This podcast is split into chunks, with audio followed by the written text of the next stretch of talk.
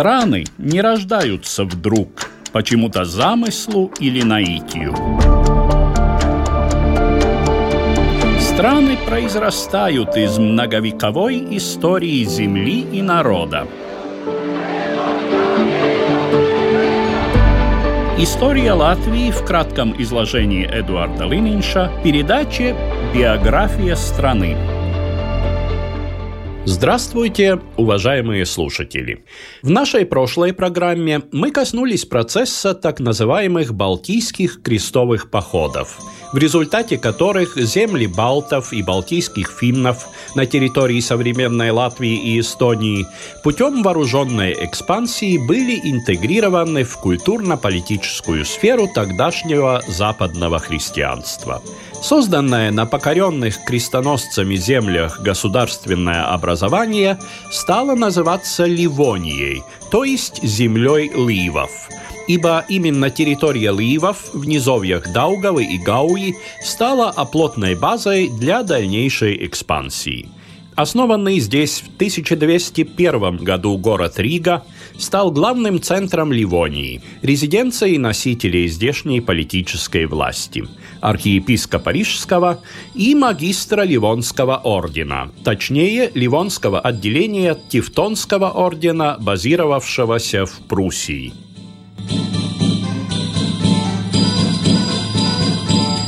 Если взглянуть на карту средневековой Ливонии, нельзя не заметить, что ее очертания почти точно совпадают с границами современной Латвии и Эстонии. То есть Ливония задала географическую канву для образования латышской и эстонской нации. Особенно ярко это проявляется в процессе образования латышского этноса на север и литовского на юг от границы, которая прорезала поперек земли народностей Куршей, Земгалов и Селов. То, где именно ляжет граница между Ливонией и Литвой, было определено в процессе военного противостояния в течение почти всего периода существования Ливонии. Еще в начале 15 века французский дипломат и путешественник Жилбер де Лануа, посетивший Ливонию, Новгород и Литву, писал, что по пути из Клайпеды в Ливу, современную Лепаю, он пересекал совершенно безлюдную полосу примерно в 100 километров, опустошенную постоянными войнами и набегами. Окончательная граница с Литвой была установлена только в 1525 году, когда до конца существования Ливонии оставалось всего несколько десятилетий. Можно добавить, что изначально на севере современной Эстонии закрепилась власть датского короля. Однако в середине XIV века там вспыхнула крестьянская война, получившая название «Восстание Юрьевской ночи», подавленная силами Ливонского ордена. Заполучив таким образом контроль над этой территорией, орден заставил датскую корону уступить ее за денежную компенсацию. Что же касается восточных границ Ливонии с Псковским княжеством, то они пролегали примерно по зоне размежевания земель народности латгалов и их соседей Кривичей. Правда, судя по всему, в средние века в этих малозаселенных областях граница была весьма относительной.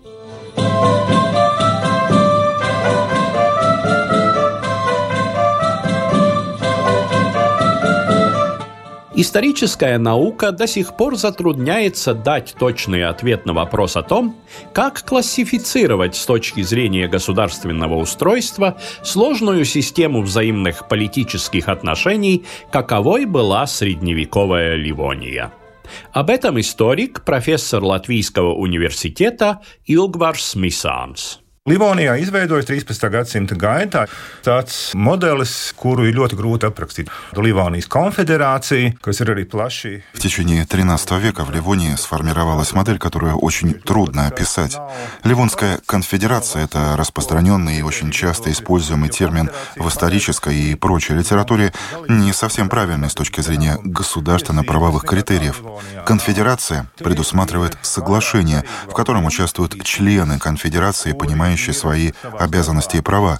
Ничего подобного в Ливонии нет. Существует несколько духовных владений, епископств, которые связаны между собой тем, что в середине XIII века епископ Рижский был назначен архиепископом, и епископы Ливонии, епископ Курлянский, епископ Дербский и епископ Эзель-Викский находятся в его подчинении по церковной линии. Плюс есть орден братьев Меча, который был основан в XIII веке. В 1237 году вся структура ордена была передана в верховенство немецкому или Тевтонскому ордену, который подчинялся непосредственно Папе Римскому. Ясна эта связь с церковью, с папской курией. Но если по линии церковной они подчиняются церковной иерархии, то, с другой стороны, как правители земли, как сеньоры, они независимы. Сам этот принцип, согласно которому епископ является также сеньором, тогда был относительно распространенным на территории современной Германии. Но все эти епископы и архиепископы были связаны с королем отношениями феодальной иерархии, отношениями вассала с сеньором. Отличие Ливонии в том, что был перенят сам принцип, но отсутствует. Это самая высшая ступень. Нет короля, которому они как-то подчинены. Nav karaļa, kam viņi kaut kādā veidā būtu. Правда, формально Ливония считалась частью Священной Римской империи, однако императоры только эпизодически участвовали в политических процессах этой отдаленной территории, да и то скорее в качестве арбитров, а не властителей. Bīskaps Alberts formāli dabū lēņa tiesības no karaļa Filipa. Епископ Рижский Альберт формально получил ленные права от короля Германии Филиппа Швабского в 1207 году и, получив этот политический мандат, начал формировать сословие вассалов из того, что было в его распоряжении. А у него на тот момент есть крестоносцы и некоторые местные элиты, готовые к сотрудничеству. По логике вещей, если эти элиты становятся частью этой системы, то очень быстро они мечиваются, чего по-другому и быть не может. Pāriet attiecīgi tādā pācietībā, kas nevar citādi būt. Следует отметить, что нет достоверных сведений о фактах вливания местной дохристианской элиты в ливонскую аристократию. Соответствующие мотивы в родословных некоторых семей балтийских помещиков, как, например, предание о происхождении рода Ливенов от предводителя гауйских ливов, союзника крестоносцев Каупо, являются, скорее всего, более поздними измышлениями. Однако эти мотивы свидетельствуют о стремлении местной немецкоязычной элиты связывать себя с Ливонией как территориальной и культурно-политической общностью. Без таковой Ливония вряд ли смогла бы весьма стабильно просуществовать на протяжении более чем трех столетий, характеризовавшихся постоянной внутренней борьбой, продолжает профессор Мисанс. Между ними складываются отношения, связанные с конфликтами, происходят войны. Наиболее известна война за господство над Ригой между орденом и архиепископом. Орден был очень могущественной силой, с героизированной историей, большими владениями, самым большим военным потенциалом и считал, что имеет полное право играть первую скрипку в Ливонии. Архиепископы, в свою очередь, были определяющим фактором с начала истории Ливонии со времен епископа Альберта и тоже не хотели уступать свои позиции. В борьбу вовлекались различные внутренние и внешние силы. В XIV веке укрепились сословия, оформилось рыцарство со своим сознанием, своими собраниями, существовали города, которые были вовлечены в международную торговлю и требовали определенной роли в решении политических вопросов. Есть постоянные конфликты, есть и сотрудничество, однако все немецкие жители этой территории, то есть элита, ощущают себя принадлежащими к общему пространству, общему единству, которым не является Германия. Более упорядоченной Внутриполитическая ситуация в Ливонии стала после нововведений, осуществленных в 1419 году по инициативе тогдашнего архиепископа Рижского Йоханнеса Амбунди – он являлся одним из ведущих авторитетов по вопросам церковного права в тогдашней католической Европе и вскоре после вступления на должность в Риге внедрил принцип ежегодных собраний представителей сословий Ливонии, так называемых земельных собраний или лантагов. На них собирались высшие должностные лица Ливонского ордена, архиепископ Рижский, остальные епископы и члены Верховного церковного капитула, делегаты от орденских и епископских вассалов, а также представители городов в лице бюргермейстеров и некоторых членов городских советов Риги, Ревеля и Дорпата.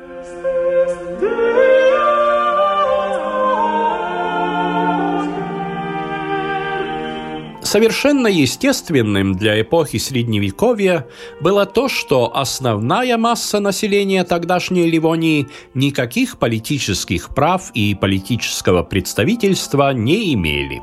Это, однако, не означает, что крестьяне Ливонии находились в совершенно бесправном и плачевном состоянии. Подобные взгляды, свидетельствующие о незнании средневековой истории, отразились в представлении о 700 годах рабства, до сих пор довольно прочно укорененном в сознании латышского общества. Это клише, появившееся в XIX веке и особенно активно пользованное разной политической властью в XX, заставляет думать, что местные жители сразу попали в состояние, схожее с ситуацией крепостных, а то и рабов на американских плантациях в XVIII и XIX веке. Это не соответствует действительности, рассказывает профессор Илгвар Смисанс. Mums nevajag neko izskaistināt. Protams, te ir acīm redzama skaidra situācija. Ir ienācēji, kas ir izveidojuši savu zemes kundzību, Нам не следует ничего приукрашивать. Конечно, это пришельцы извне, установившие свое господство над землей, ставшие элитой этой земли и, соответственно, выполнявшие ту функцию, которую должна выполнять элита. Довольно уникальная ситуация в истории Европы, та, что чисто этнически элита и основная масса имеют разное происхождение. Отсюда и языковые, и определенные культурные различия. Но если мы возьмем понятие 700 лет рабства и сведем все это к тому, что тотальное угнетение началось с первого года, то это будет очень упрощенно. Крестьянин занимает свое место в средневековом обществе. Если сравнивать ситуацию в Ливонии и ситуации в других местах, то оно не такое уж и плохое. Хозяйство местных крестьян расположено на землях епископских вассалов или орденов, ордена. Они выплачивают господам дань. До 15 века преимущественно платили натурой, платят десятину церкви, как и везде. Также они должны строить замки и церкви, но они лично свободны, могут владеть землей, им разрешается носить оружие. Их обязанностью также было участие в войске. Не следует думать, что в Ливонии существуют какие-то особенные формы двойной эксплуатации только потому, что здесь у власти были чужеземцы. В Европе тогда везде феодальные отношения, и везде крестьянин занимает в обществе свое место, он объект и нигде не является субъектом. У нас практически нет письменных свидетельств тех времен от крестьян, но нет у нас и таких свидетельств от крестьянского сословия Германии или Франции.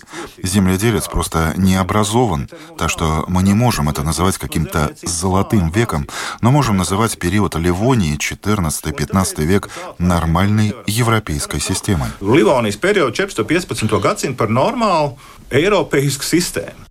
Если обозначить общую роль периода Ливонии в развитии латышского этноса, то можно констатировать дальнейшую языковую и культурную консолидацию. По общепринятому представлению, к концу XV века языковые различия жителей разных регионов современной Латвии нивелировались до уровня, когда мы уже не можем говорить об отдельных языках – куршском, земгальском, сельском – Мощный толчок этому процессу дало следующее столетие.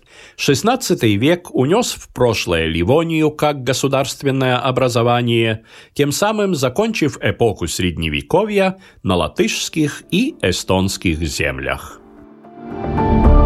Биография страны История Латвии в кратком изложении Эдуарда Лининша по субботам в 15.05.